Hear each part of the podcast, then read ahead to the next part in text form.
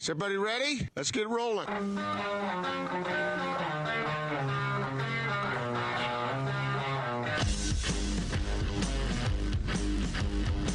This is The Big Show on 97.5 1280 The Zone and The Zone Sports Network. Welcome back, The Big Show, presented by Mountain America Credit Union. Today we're at My Hearing Centers. We'll tell you what's going on here in just a little while, but give them a call 801 438 7058.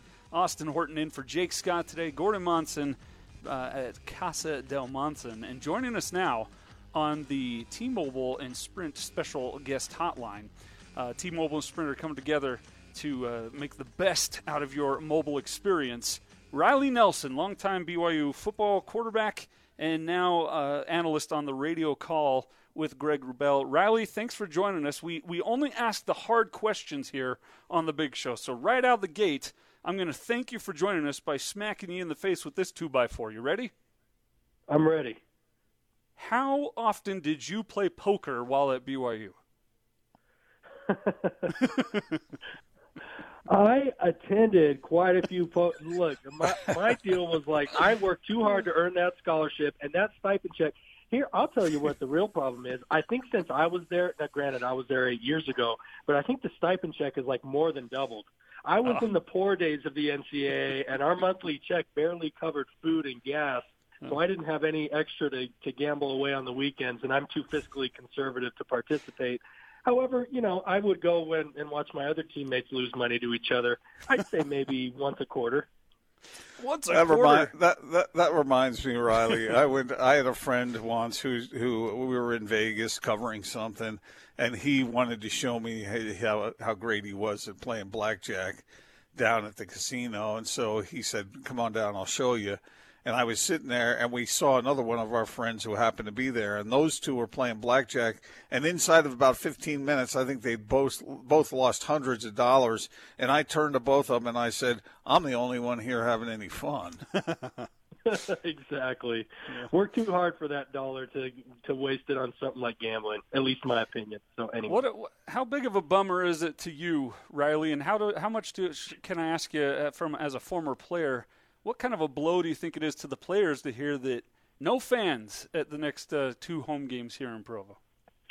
Yeah, um, it's it's a bummer more with me now on the other side of my playing career. While I was playing, honestly, I wouldn't have cared that much because um, I would just, for me, it was all about competing, and it was all about being able to display uh, the fruits of all of your hard labor uh, through, you know, the long and grueling off season. And then I, I would have been sad, uh, you know, if my family wouldn't have been able to see me play. But the fact that they can still get a, a great experience through a, an E ESPN broadcast on TV is is a pretty good consolation. So, um, it, you know that you you already know. But see, this was already the case with Navy. You know that there's going to be a vacuum of energy there. You know you're going to have to create your own energy on the sideline and all of those things. But it would, for for me personally, it would not have been a big blow. But I did play with guys who I would have been really concerned about them being up and ready for the game because I know they fed off the crowd, they fed off the band, they fed off the atmosphere in order to perform.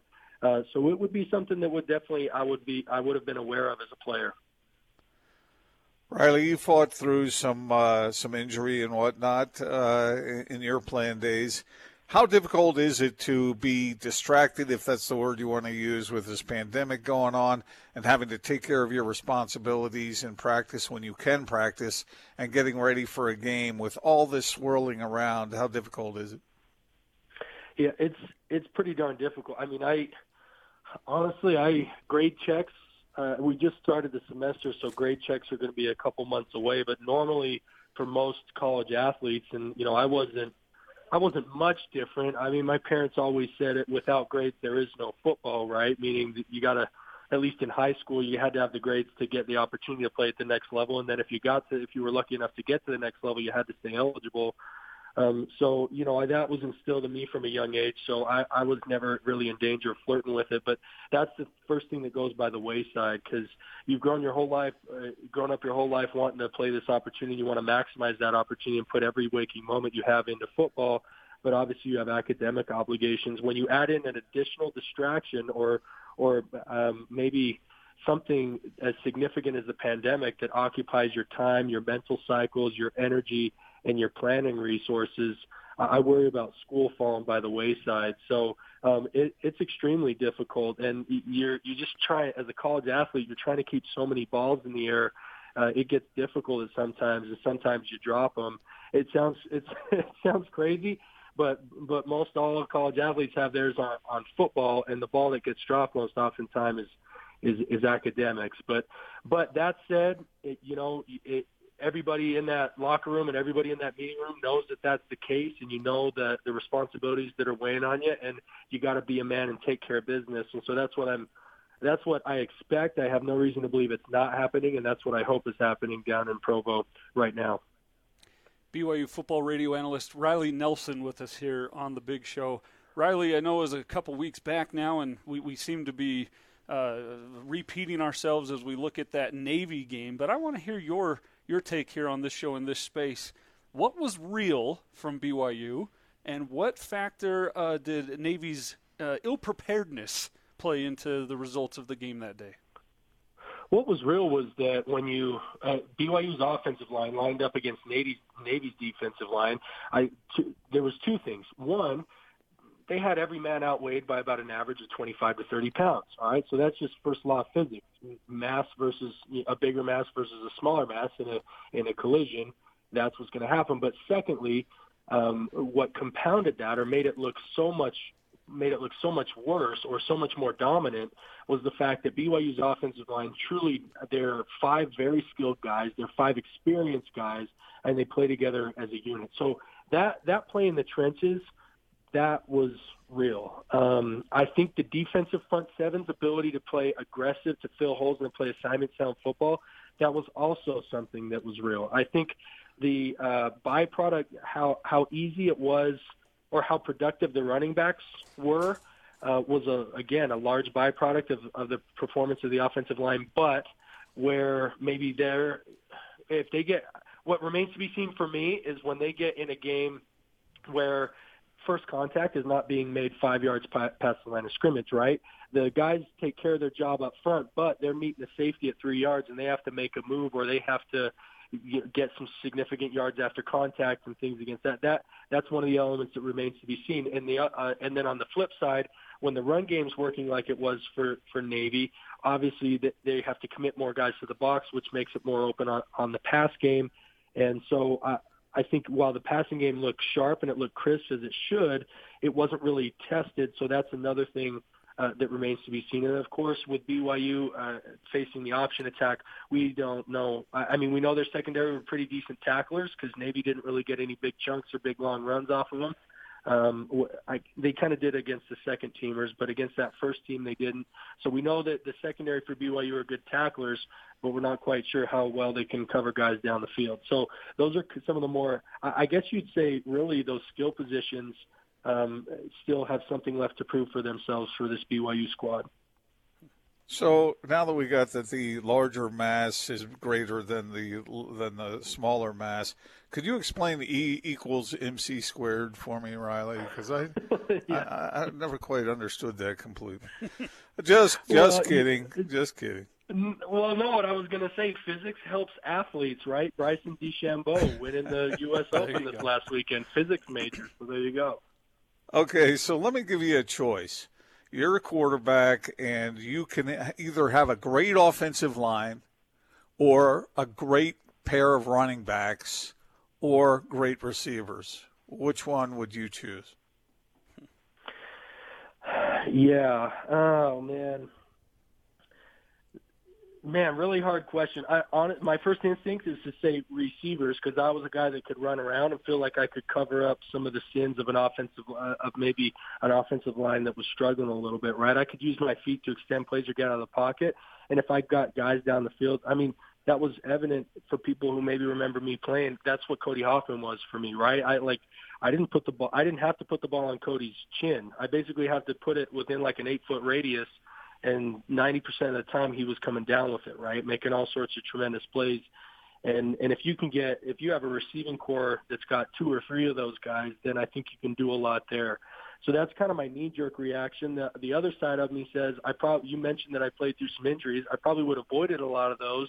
You know, if you have a super dominant offensive line that keeps your jersey clean and keeps you upright in the pocket as a quarterback, that's a beautiful luxury to have. The problem with that is it does if you have all the time in the world, but you don't have guys who can create separation on the back end of a pass play, uh, then it's then it's difficult. Kind of, and then kind of in the middle there, a great running back is both allows you to establish run, but also the great ones can be threats in the run game. So they're kind of a jack of all trades uh, for you. But um, I'd probably in order, I'd want receivers first, O line second, RBs third. So essentially, essentially what you're saying though is with BYU this year, it looks like that offensive front is really going to be good. I mean, we uh, we need more information maybe, but but it's the receivers that you have the greatest questions about right now. Yeah, and I think you know Gunnar Romney. He had a lot of targets towards him. I think uh, he ended the game with eight targets, only three catches, but one catch was a 40-yarder down the field, and then he took a screen to the house. Um, uh, so I, I would like to see a higher conversion rate, right? Three three catches on eight targets. Now that also means that, um, and, and of those eight targets, they were pushing the ball down the field. It's not like all those were bubble screens or hitches or five yard outs. They were pushing the ball down the field, trying to get it to him, um, trying to get it to him in, in that way, which you're obviously going to have a, a little bit lower of a success rate. But Neil Pau'u played really well. I think I think those guys. Uh, what I'll say is this I think they those guys have potential, and I can see them embracing the opportunity to establish themselves as as a real threat as a receiving corps. Um, but it's it's a small sample size, and just kind of my eyes were telling me that they weren't being tested.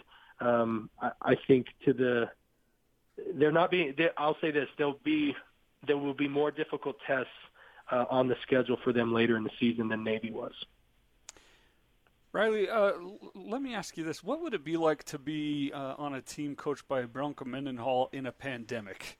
Uh, what, what, how would he how would he uh, be approaching this? I mean, we can obviously see how he is with Virginia, but how would he have been doing it at, BYU? Yeah, uh, one of the things I really appreciated about Coach Mendenhall is it was just very matter of fact. It, it would have been no nonsense, um, and the other thing was he wouldn't uh, have cared much for the repercussions. He wasn't going to make excuses for guys, nor was he going to make exceptions for guys who didn't follow the rules and follow the protocols. So, um, you know, Zach, you can tell Zach and Kalani have a real free, kind of a free and loose relationship. The fact that he's talking about how he got COVID and they all got it at a poker night party and all that stuff. I, even if that were the case, I don't know that if I would let alone I, I wouldn't have told another soul, let alone voice that in a press conference. right, right. because, because I, I would have uh, Duane Busby would have come down and said, "Hey, coach would like to see you in his office," and it would not have been a pleasant 20 minutes, uh, 20 conversation, but. But he would have set up protocol. But here's what you can know about Coach Mendenhall is everything that he would have done or would have done for the team would have been what he believed um, would would lead to the greatest football success. In other words, he was putting things, and sometimes they were arduous, and and sometimes it felt very, uh, you know, militant, like you were in military school. But especially as time has gone on, as I've matured a little bit, and even in the moment, I realized that each one of those at the time maybe perceived restrictions was really something put in place to allow us to eliminate distractions and have a greater likelihood for success. So ultimately, while you're not happy in the middle of it, you're ultimately grateful at the end of it. So speaking of Zach Wilson, uh, uh let me back up. I once heard Aaron Rodgers describe what was going through his mind from the break of the huddle up to the line of scrimmage, and you want to talk about E equals MC squared. I mean, there there was so much going on that seemed complicated. Let me ask you this, Riley: What's the toughest thing about playing quarterback? Um, I would say I'll say for me, and then observing Zach, because I think that there's a little bit, uh, we're a little bit the same. I mean, there's a lot that's different about us, but I think we're the same this. The toughest thing about quarterbacking for me was like knowing when the defense got the best of me on a particular play. Like I was guilty too many times of thinking that I could Houdini my way out, or I could use my legs or use my athleticism um, to get out of any sticky situation. When the reality is, sometimes and and this is you know Aaron Rodgers talks about all this stuff from the huddle to the plate. Sometimes you get out of the huddle and you get up there and you get your first look at the defense, and even if you call an audible and they adjust your audible, sometimes they just got your number. And what you got to do is take a drop back, knowing that you're gonna, yeah, you're gonna give your look down the field, but it, there's a 98% chance it's not going to be there, and you got to go to your check down that you know is going to get tackled for three yards and short of the first down, or you're going to have to throw it away right? So accepting that as a reality as a quarterback was the most difficult thing for me. Instead, I felt like, oh yeah, I know they've got this covered up, and so I'm going to do my check down, but then I'm going to run around and see if I can get a scramble drill. Something will open up on the back end, or you know what? Better yet, I'm going to juke this defensive end and find some way to scramble the the 10 yards I need for the first down. And against good quality opponents, that led me into trouble. It led to unnecessary turnovers, led to me taking extra hits and and just led to unnecessary risk that you need. And I think Zach has a little bit of that. Zach is more controlled than I am, and and uh, is does a really good job of getting through his progressions quickly and getting down. But you can see in highly competitive moments, he still fights that to rely on his teammates, rely on that third phase of the game in special teams, right? That you got a punter that's going to flip the field, or you got a field goal kicker who's going to get you three points rather than handing the ball over to the other team with good field position and those type of things. Because again, especially as the as it intensifies, the competition intensifies against the best teams. It's those hidden yards, it's those hidden points that you know. As I look back, especially my senior year, 2012, we lost four games by a combined six points. Like there are six points in each of those moments. Had we just punted the ball rather than me fumbling, or had we been able to kick a field goal rather than me taking a sack that got us out of field goal range, those could have been the difference in those games and ultimately the difference, you know, in your legacy as a player and such. You know, that, sorry uh, to butt in, Austin, but that reminds me of something I heard Steve Young say one time. He said he never really became a complete quarterback until he was the leading the symphony, as it were, as the maestro of the moment, and that meant allowing other people to do whatever it is that they were going to do, as opposed to him doing it, uh, trying to do too much himself. Uh, I guess that's a little bit of what you're saying. Uh, am I right? Yeah, you are, and it's so hard because as a kid in your early 20s, especially at a place like BYU that has names on the wall like Steve Young's, right? You want to live up to that, and all the attention centered on you, and all the press wants to talk to you, and everybody wants a quote, and everybody wants you to sign their jersey, and everybody wants you you know, to to to take a picture with their kids. So you think that it is it's like I have to make the play, I have to make the throw. But what Steve says is exactly right. The best guys and the guys who played this position at the highest level are true facilitators. It's truly about getting the ball from the center and then getting it into the hands of one of your talented players in an advantageous position and let him go do the work. The more you try and make it about your sing, your singular self as a quarterback, the greater the struggle, and and the higher level of football you get into, that just becomes more and more evident. Do all the girls want to date the BYU quarterback, Riley? Not not in my experience, but uh, I think that has sure. a little bit more to do with my looks and my personality. But uh, I ended up coming away with one, and that's all you need. You only got to get lucky once, right? See, I, I can oh, wow. I can ask that question, Riley, because my daughter married a former BYU quarterback. So I mean, I, I, I get it. I know how it works. And my daughter will yeah, never date a football player. I can tell you, I promise you that right now. hey, before we do let you go, though, is this football game Saturday? Uh, roll it out and uh, show up and win thing for BYU, or what? What are we expecting from Troy? You know, it's become evident as these teams like you look at UT San Antonio, who's you know that's gotten a lot. These teams that we otherwise wouldn't see play, right? These Sun Belt teams. It's it's become even more apparent. I mean, I, we all like to talk about it, but to me, it's become extremely apparent through this pandemic that football is more than a sport in places like Troy, Alabama. In places like Alabama and Florida and Georgia and Louisiana and Texas, it truly is a way of life or even, uh, you know, a religion as some people have, have equated it to. So when you've got boys like where football is far more than a game for them, uh, it's an opportunity to get out of, maybe it's an opportunity to get out of poverty. Maybe they're their first one. You know, it's just, maybe they've been dreaming, you know, they've idolized a dude from their neighborhood that made it to the league and that's, that's all their deal um, whenever you're lining up against dudes like that, even if you might have a little bit of a size advantage or speed advantage or something like that, there that element of of uh, I don't know if desperation is the right word, maybe it's commitment. I'm not sure what it is, but that un, that unknown element means that you can't write a guy like this off. Plus, having watched Troy on film, like they've got the talent enough to beat BYU. Should BYU win? Most definitely, but no, it is not a roll it out and expect expect to win. If BYU comes out and is not sharp, turns the ball over a little bit, doesn't convert in the red zone, then Troy could nip him in the bud, and that would just take all of the air out of you know that dominating performance against Navy. Riley, were you ever able to come to a conclusion about why BYU was able to beat SC last year but lost to teams like Toledo and others? Uh, was there an answer to that question? Yeah, I. Um, to me, uh, and I don't want to discredit the the wins that they got against Tennessee or USC, but keep in mind they got, and I'm blanking on his name. Uh, he's a uh, Slovis. They got uh-huh. Slovis uh-huh. in his first start. They got him at home.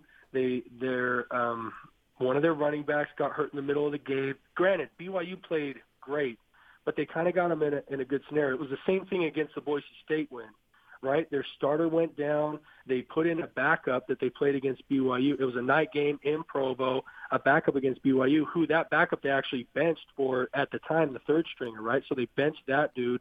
They brought in the second guy who actually became the number two and, and sent him down. And so I think it was a combination of they caught guys in the right circumstance, meaning at home and with uh, starting quarterbacks being in their first start, uh, with the starter having gone down against injury, and that with a combination of South Florida and Toledo, uh, both made great great halftime adjustments, which for both of them was committing to the run at the spread run game.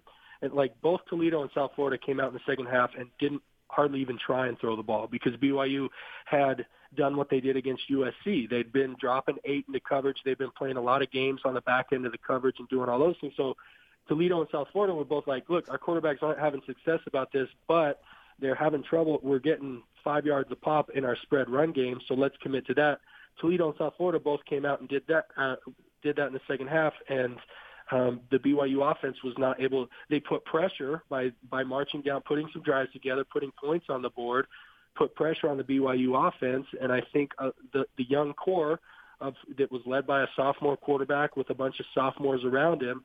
Uh, I think we're learning how to handle that pressure that was applied uh, by Toledo and South Florida, both on the road, both long road trips, and uh, they weren't able to come out victorious. Yet when they had the comforts of LaVell Edwards Stadium with those uh, specific circumstances, uh, they were able to come through. So that's kind of my diagnosis. Probably a little bit longer than we needed. I, I probably running long on your segment, but that's uh, my opinion as to why uh, Tennessee and and USC and Boy, sorry, why USC and Boise happened, but also why Toledo and South Florida happened. Riley, thanks for the time. Have a good call this weekend, and hopefully uh, here in a few weeks we'll have fans in in attendance, huh? You bet. Talk to you guys soon. That's our hope. Yes, for sure. That's Riley Nelson, former quarterback and current radio analyst for BYU football. Gordon, we're live today at my hearing centers. Uh, give them a call, 801 438 7058. And I've got Matt here. Matt, before we get into the offer, how prominent, how common is hearing loss? Uh, so there's about 20 million Americans that have undiagnosed hearing loss so right they now. don't even know. Don't even know wow. that there, there, there's a problem. Uh, only about uh, 20% of those people, and I'm sorry, I got the I got my numbers. It's actually 40 million Americans, and 20% of those of those people uh, ever do anything about it. Wow. Uh, and so that's why it's fun to be on, on stations here where we can promote the opportunity to come in and have a free hearing evaluation. Uh, whether you think there's a problem or not, it's recommended that after the age of 55 you have your hearing tested every year. And to make it even more fun, anyone that calls and schedules an appointment today, they're going to be put into a drawing for a free set of those hearing aids. That's a huge deal. That's that's a really. I mean, I I, I think I'm gonna call in under uh, Rotten Horton and and apply to to get that because these are the top of the line babies. Top top of line hearing aids, and and what's mo- more exciting than that to me is the success that we're having of people that come in. We had a lady come in not too long ago.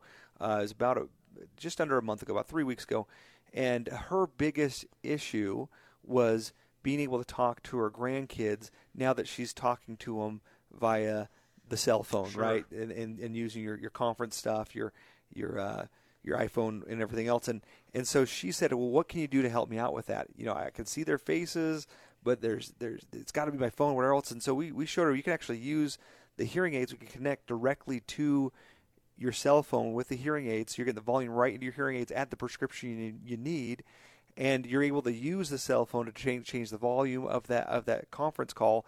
And so what we showed her all the things that she could do. She she actually immediately took it right there in the office, called her grandkid, popped up right on the phone, and she started talking. She took a 15 minute call in the office with her grandkid, got off, she said, I'm done. It's in. Let's do it. I heard every word. Heard every word. That's so much better than it was before. That's great. And let, us move forward. And, and that's the kind of experiences that are fun. And we have them every day with different patients with this new technology. You said uh, over the age 55 need to be tested how often? Every year. Gordon, that means you've been tested, what, 100 times? Uh, just 35. Oh, 35. Okay. I'm not, I'm not participating in that, Gordon. but you are welcome anytime you'd like to come in the office, either of you guys, to have your hearing tested. Call 801 438 7058. There's 20 offices in Utah from Logan to Nephi. Get that 30 day risk free trial after that private hearing evaluation and be entered into that drawing for a set of new hearing aids. 801 438 7058. Well, more of the big show next, right here on the zone. This is DJ and PK. Former Cougar Jordan Pendleton joining us. Your Cougars looked awesome against Navy. How much of that do you think BYU's got a really good offensive line and they are going to roll through Troy and roll through the other teams? And how much of that was Navy hadn't been hitting and it really isn't a fair test? That's a tough one, man. They did look unbelievable. It was so nice to see an identity on offense. And I'm hoping that that's how BYU is going to play the rest of the season. And we'll find out. You would love to see them be able to play with that momentum and carry that momentum momentum on, but having two weeks off and then now facing Troy, it'll be interesting to see how BYU comes out and how they've been preparing for the last two weeks since the victory over Navy. Catch DJ and PK mornings from 6 till 10 on 97.5 1280 The Zone and The Zone Sports Network.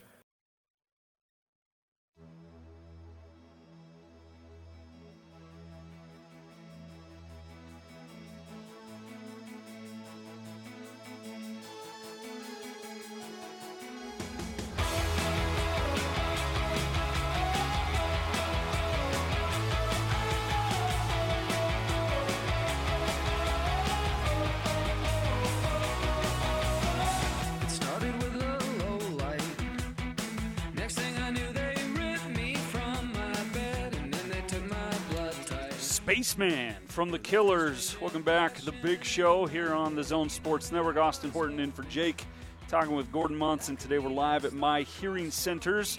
Give them a call, 801 438 7058. First 30 people to call today and schedule the uh, free private hearing evaluation. They get a 30 day risk free trial of the latest technology, and they're entered to win uh, for keepsies a set of the state of the art uh, hearing aids here top of the line. Welcome back. We got to talk about this Larry Austin, Scott Austin, situation, Gordon. Austin, oh, yeah. Before we get to that, I got two questions. One is, do you like the Killers? Yeah, I do. I like I like do the too. Killers.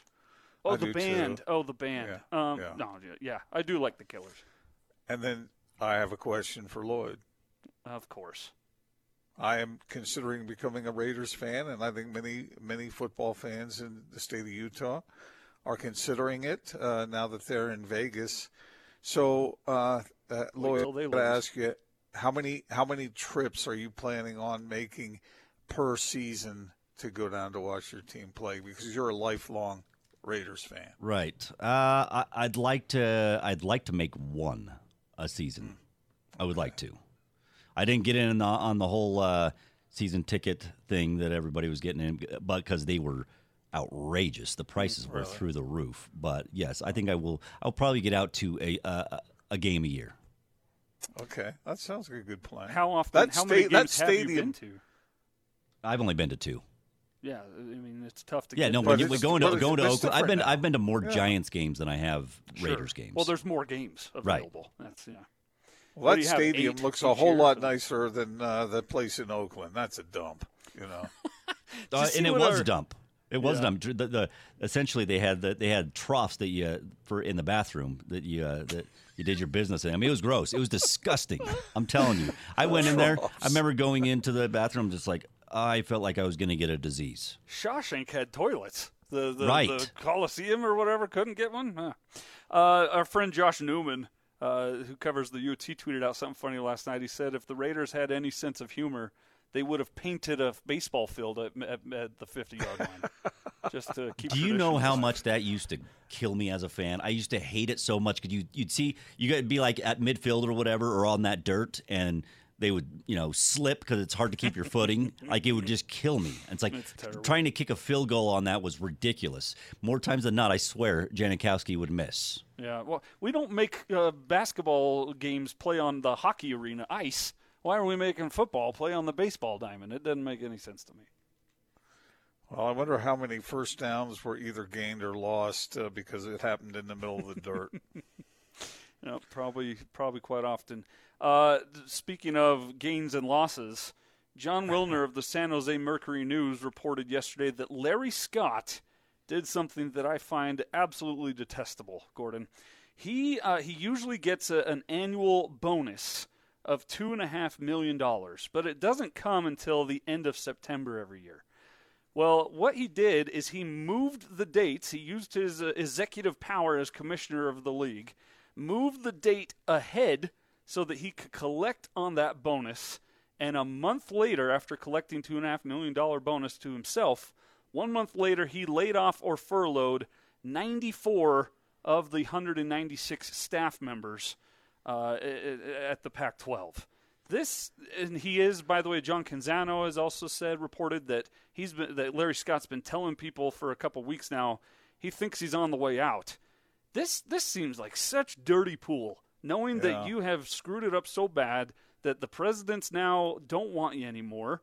You've not you've mishandled the pandemic. You've mishandled the rapid testing. You've mishandled uh, the finances from the get go. You're lagging way behind the other Power Five conferences, and now you know you're on the way out. So what do you do? You move up the date and collect your money before they can cancel you. That Yeah. that's detestable. Yeah, if he wanted to uh, be seen, held in a little higher light, better light, brighter light, uh, then it might have been uh, magnanimous of him to maybe avoid this kind of gesture. But the fact that he did that, uh, when word came out that, that that was the case, I know of no one who didn't think that was lowbrow. Lowbrow. You got people who are losing their jobs left and right and he's collecting on his two and a half million Yeah. beyond his normal salary, which is already substantial, the highest paid commissioner in the in the uh, United States. Right. And I saw others, you know, refuting this and saying, well, he didn't move it up just to pay his own bonus out. He did pay out 4 million total to other top executives as though that's some kind of merit badge. No. He laid off 96 $40,000 a year employees who now don't have food on the table and clothes on their kids' backs, don't know how they're going to make their mortgage and rent. Yet he collected two and a half million, and his buddies uh, at the top of the conference also joined in on that other thr- uh, one and a half million dollars that he paid out in bonuses before laying off and firing 96 employees. So Uh, we're it's supposed to feel good. We're supposed to feel good about him uh, uh, uh, collecting 2.5 and then sharing with his other cronies 1.5 when you got a bunch of 40 50,000 dollar a year folks who have just been laid off. I, I I just that that is crazy to me. That is crazy. He is he's just written that in cement that he will be seen as just a, a, a, a kind of a clown. Really. Yep. And, and then this other part to add on top of it all, this is from Canzano's piece, who we had last week uh, on the Big Show. Uh, he he said that he spoke with a number of the laid off uh, Pac-12 employees this week, and uh, one of them said he's got multiple children, and uh, quote, lots of people can't afford to stay in the Bay Area without a job. I think they viewed it as a cheaper way to fire people. Close quote. Because the other thing that Larry Scott has misstepped on, in my opinion, Gordon, is keeping the headquarters in the posh, highbrow rent district of the most expensive city, if not second most expensive city in America, in San Francisco. Now, all these low level, so to say, employees that are way lower than the commissioner that have now been scraping and clawing and scratching because they had to live in that area because he refused to move the headquarters. Now they're fired. Now they have nowhere to live. How this is he is he has got to go, and he had to go three years ago. But Oh, there's no doubt. Th- This, th- I agree with you completely, and there's all kinds of reasons, and you've uh, listed some of them. But these kinds of actions, as well as he got the loan for his house Oh. uh, at the, when he was first hired, he still hasn't paid that off. Yeah. You know, th- this is a greedy guy, and I think that's pretty easy to uh, establish based on the track record. Uh, I, I, okay, let me test your math. Okay. Uh oh. So let's let's let's make it fi- let's make it fifty thousand instead of forty thousand. All right. uh, salary. How- okay. Yeah. How many jobs could his two point five, on top of his other millions, how how far would have that gone? Let, let me make sure I'm following jobs? you. Right. So So 50, what do we do? Yeah. So how many, How many times, times? does fifty thousand go into? fit into two point five million? Uh, that is going to be as I think in my mind, and don't put it into my calculator. Obviously, fifty jobs, right? Is it? Am I wrong about that? Thank you, thank you. So Wow. fifty people jobs. who he just said, "Eh, I don't care about you, but here's I get my money." It's it's terrible. especially considering he's done such a crappy job as commissioner. When, when, I mean, a two point five million dollar bonus for a guy who, based on his performance, doesn't deserve a bonus at all. That's a good point. And meanwhile, you got fifty jobs you could have just saved. I know there's a lot of people out there going, "Ah, it's easy for you guys to say that. If you hung two point five million in front of you, what would you have done?" Well. I mean, when you're making as much as uh, Larry has made over the past uh, what decade or so, it's. I mean, 2.5 million is a lot, but I mean, he's he's made a lot over that period of time, and I know Ute fans will always be grateful because Larry was the commissioner when when the Utes got invited into the conference. But this guy has done a crappy job. There's no other way to look at it. So, so what if he was the commissioner when you got invited to the con- you were getting invited to the conference based on numbers and market and merit. It didn't matter who the commissioner was, did it? That, that's who cares. You shouldn't have any any allegiance or or tie to that guy. You don't owe him anything. He's ruining the conference, and now he's Well- ruining people's lives. I knew the 2.5 million was going to get to you, Austin, because you you have a bit of an edge to you when it comes to uh, really exorbitantly paid individuals, anyway. But when you're exorbitantly paid and you don't do your job very well, and you insist on having your headquarters in San Francisco, like you said, paying over eight million dollars for those offices, where the next most expensive uh, headquarters for any conference in the country is like under it's like nine hundred thousand, and you're Yep. paying eight million dollars a year. Why to be fashionable? Because Didn't the offices used to be in Walnut Creek? Yeah. Uh huh. I mean, find a place. Go to Vegas. Go to go to Salt Lake City. Go to some. Go to a, a suburb somewhere outside of. Uh, go to. I don't care where How you about go. Pullman? Pullman can't be too too rich on the real estate. How about there, fella? You got a team there. Well- go live there. Yeah, I'm not sure that uh, he would like the uh, travel accommodations in and out. Of course, he probably flies in private jets anyway. Um, Fine, Corvallis. That's a fine place. yeah. Hey, uh, join the big show this Friday, 2 to 6 at the warehouse, 1825 South, 300 West in Salt Lake. Price is so low, it will blow your mind. Uh, Gordon, I just had my mattress for my uh, daughter delivered this morning by the good Did folks really? at the warehouse. Yep. And uh, I'm getting couldn't- mine this couldn't find a. Mm-hmm. better deal. Are you? You've been Yep. saying that for two years now. Yeah, so one year. At some But, point, uh, you and Larry Scott will be telling the truth. No, Uh, was that a low blow? Wow, now you've really motivated me to make sure I get it this week. and I'm I, and I teasing you, will. kinda. I will. I, I, I finally got permission from my wife to do it. So Oh, did you? You got your allowance that came in. It cleared. She really likes the bed we have. Hmm. And maybe it's because of her bed mate. I don't know. Maybe it really doesn't matter to her what kind of mattress she's sleeping on Oh, as long as gross. she's sleeping next to me. All right, No. we're taking a break, and hopefully I will vomit before we come back. On the No, other I'm getting right I'm getting that I'm getting that adjustable bed, Austin. I'm getting it this week. I promise you. 97.5, 1280 the zone.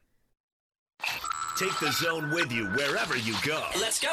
Download the all new Zone Sports Network app on your phone and get live streaming of the zone as well as podcast editions of every show. From Salt Lake to Shanghai, Provo to Portugal, or Ogden to Oslo, wherever you go, we'll tag along. Let's go. Download the new Zone app by searching Zone Sports Network wherever you shop for apps. It's the Zone Sports Network app from 97.5 1280 The Zone and the Zone Sports Network.